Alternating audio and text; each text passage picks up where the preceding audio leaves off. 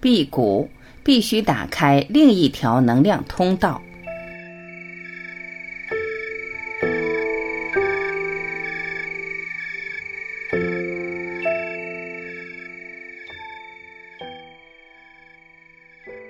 据古籍记载，中国的辟谷术最早起于先秦，后经道家全真派祖师王重阳发展趋于完善，形成系统。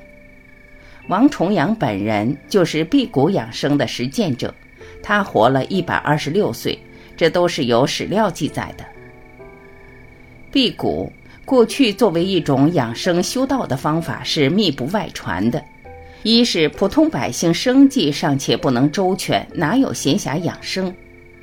二是辟谷需要系统的修炼，先练骨化精，再炼精化气，至气满不思食时，才能达到辟谷的状态。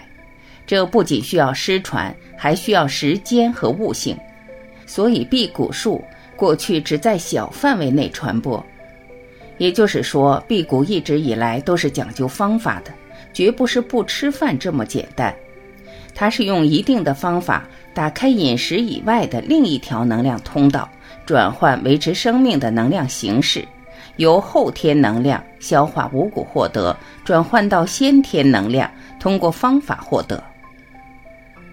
辟谷需要毅力，但不是苦行。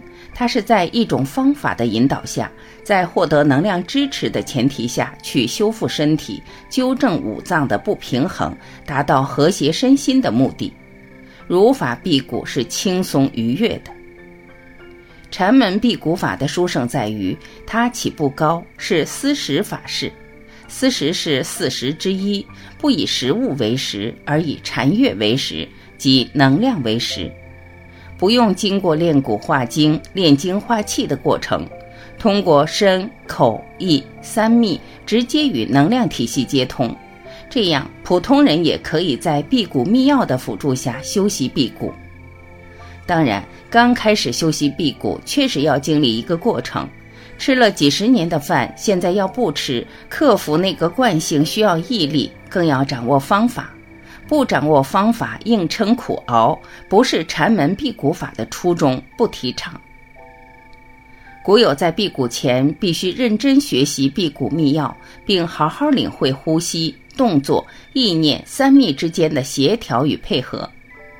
有条件的可以先做一周的过午不食，这当中可以实操辟谷秘药，好好体会一下。辟谷秘药真正做到位，身体是充满能量的。精神饱满，思维敏捷，不会有冷的感觉。有的人身体还会发热、微汗。当然，掌握辟谷秘药总有一个过程，在这个过程中，有部分人静不下心来，习惯东想西想，不能全神贯注，没什么效果。这个别人帮不了，只能靠自己努力纠正，多与古友交流，多实践，坚持下去，总会好的。还有的人在初学辟谷时，身体感到乏力、不适应，总是动吃的念头，消化系统未有效关闭，另一条能量通道又没打开，结果越来越饿。但自己又想坚持辟谷，只好靠忍，没获得能量，还要抗衡吃的欲望，最后当然浑身乏力。大部分初学者都存在这个问题。所以，一方面要掌握方法，另一方面要在心念上下点功夫。都说辟谷期间要断除食欲，关闭消化系统。怎么断除？怎么关闭？很简单，就是不去想吃，不受吃的干扰，全身全意地进入另一个能量模式，这样才能渐入佳境。这就要靠毅力。想学辟谷，就要暂时断掉对美食的想头，内心要坚决。这么一点要求都做不到，就别学辟谷了，受罪啊！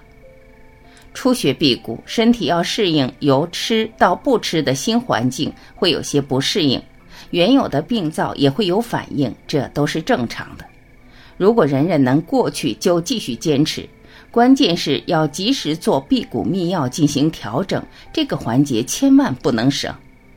但如果辟谷秘药掌握的不好，效果不佳，身体的不适感又太强烈，到了受不了的地步，那就必须暂停辟谷，千万不要硬熬，那样是不如法的。而且让家人看到辟谷如此难受，他们会担心，更不会支持你辟谷了。辟谷不是一个人的事，获得家人支持也是一个重要环节。以上问题，谷友们要注意。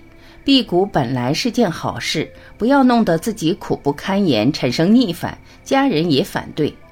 没人要求我们必须达到多少天，要给身体适应的时间，循序渐进，一次不成还有下次。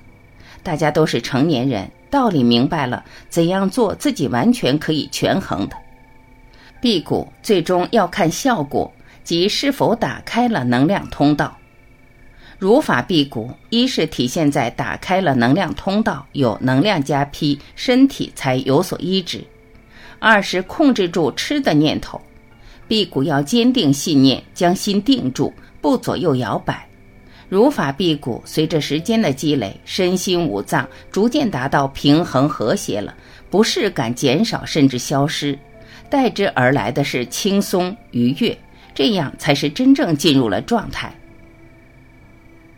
当你打开了辟谷这扇门，也就意味着开始了生命的清安旅程。做热爱的事情，过返璞归真的生活。